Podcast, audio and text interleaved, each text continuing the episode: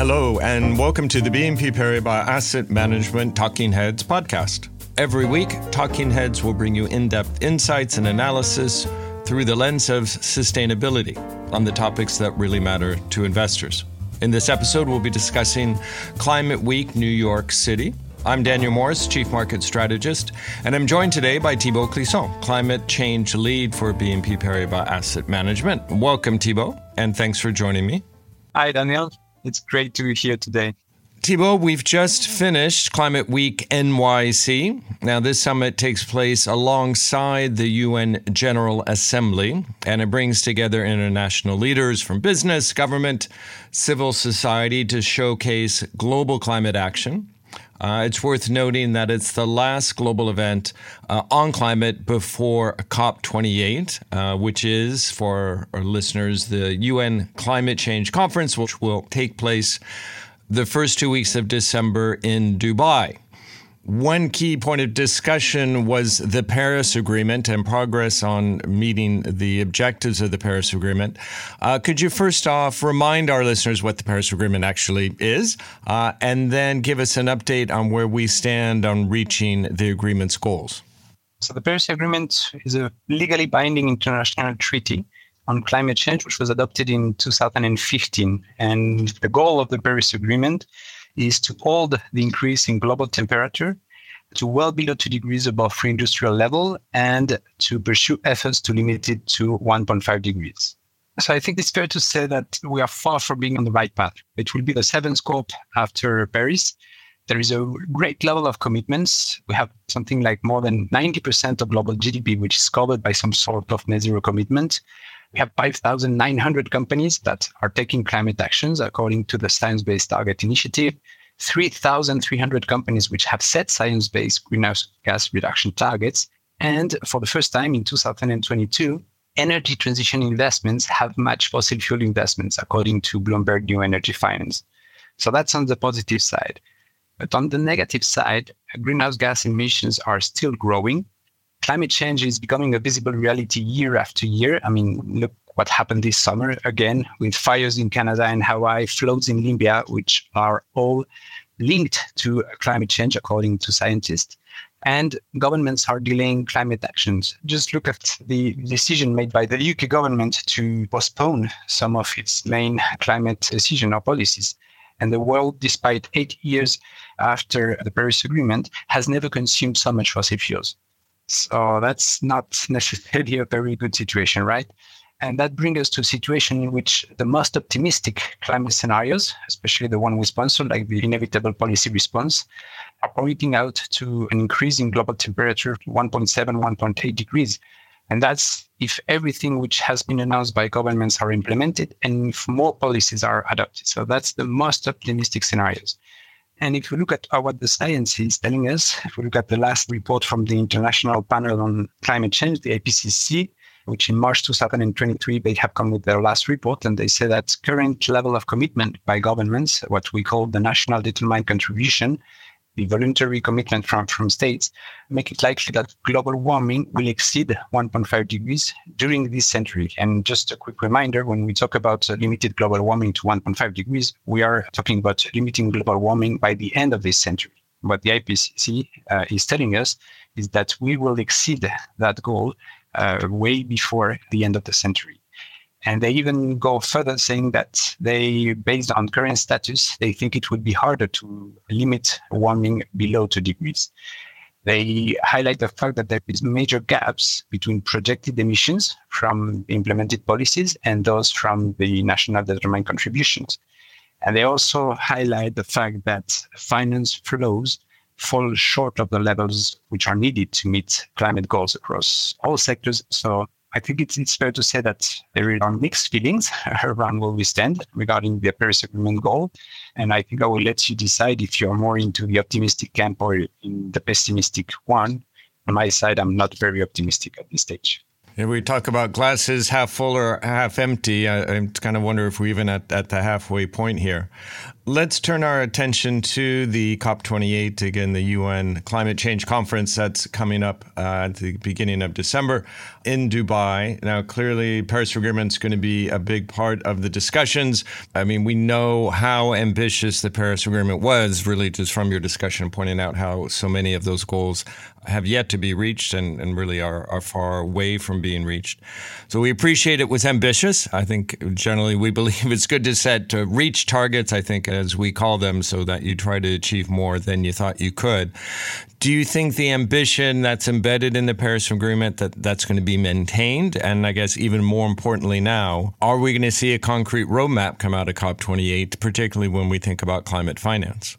Last year, during COP27, the main outcome of the COP was that the Paris Agreement was preserved, that the goals of the Paris Agreement were preserved. So, so I think from that point of view, uh, COP28 shouldn't be different. Now, in terms of, of concrete results or outcomes of COP28, there are things which we already know. So for example, we know the result of the first global stocktake will be announced. The global stocktake is part of the Paris Agreement, is something which was planned since the beginning. And the goal is to assess the, the collective progress toward achieving the purpose of the Paris Agreement. So we will have some clear view on where we stand in terms of greenhouse gas emissions and reductions achieved so far.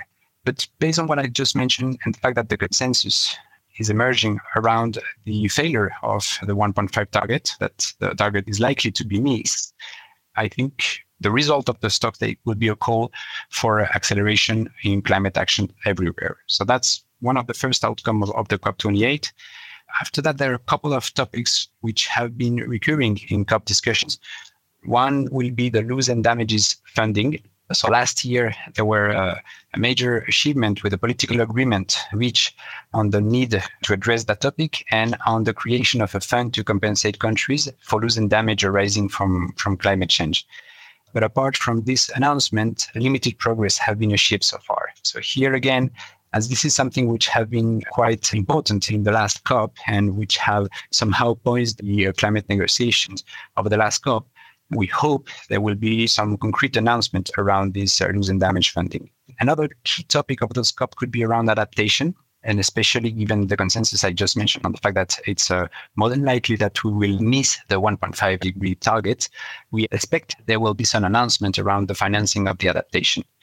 And last but not least, the final declaration made by the government during the COP have failed to make clear announcements on the phase out of fossil fuels or phase down. So maybe this year it will be different the positive signals that could point towards that direction is the fact that the European Commission has been very clear on the fact that they will push for a global deal on phasing out of fossil fuels. And also, the COP28 presidency has called for a couple of actions and targets like the tripling of renewable energy generation, the doubling of energy efficiency, and doubling of hydrogen production by 2030. So, Again, maybe on the final declaration, we will see something more concrete than what was announced over the last COP on the need to phase out or at least to phase down of fossil fuels in general and not only coal. You highlighted just now the need, if anything, to accelerate the measures that are being made uh, to address climate change. You talked about phasing out fossil fuels. Can you talk a bit more about some of the measures that are needed to speed up the transition? And probably most importantly for our listeners, what can investors do? Based on the fact that the level of commitment is good, but maybe the level of implementation of those commitments is not necessarily good. I think as investors, we could try to address two stakeholders which are key uh, for the achievement of the climate goals. First one being policymakers. I mean, as investors, we can clearly start being more active in our engagement with policymakers. We own and we buy sovereign bonds. We have the possibility to dialogue with policymakers. We can answer to uh, consultations and we can be very vocal as a sector on our expectations. For example, at BNP Paribas Asset Management, we joined the PRI initiative named Collaborative Sovereign Engagement on Climate Change, which goal is to make sure that investors work together to support governments to take all possible steps to mitigate climate change uh, in line with the Paris Agreement and just to make sure that the average global warming is kept to 1.5 degrees. So that's one of the action investors can do is to try to encourage governments to take uh, further actions in climate change. The other one is corporate. I mentioned the fact that more than 5,000 companies are taking climate actions and more than 3,000 companies have set up greenhouse gas reduction target are considered as being science based. But so far, we haven't seen a clear inflection on the greenhouse gas reduction globally. So we need to see all this commitment to be translated into concrete actions. And Therefore, as investors, we need to make sure that these commitments are translated into something which is more concrete and more short term.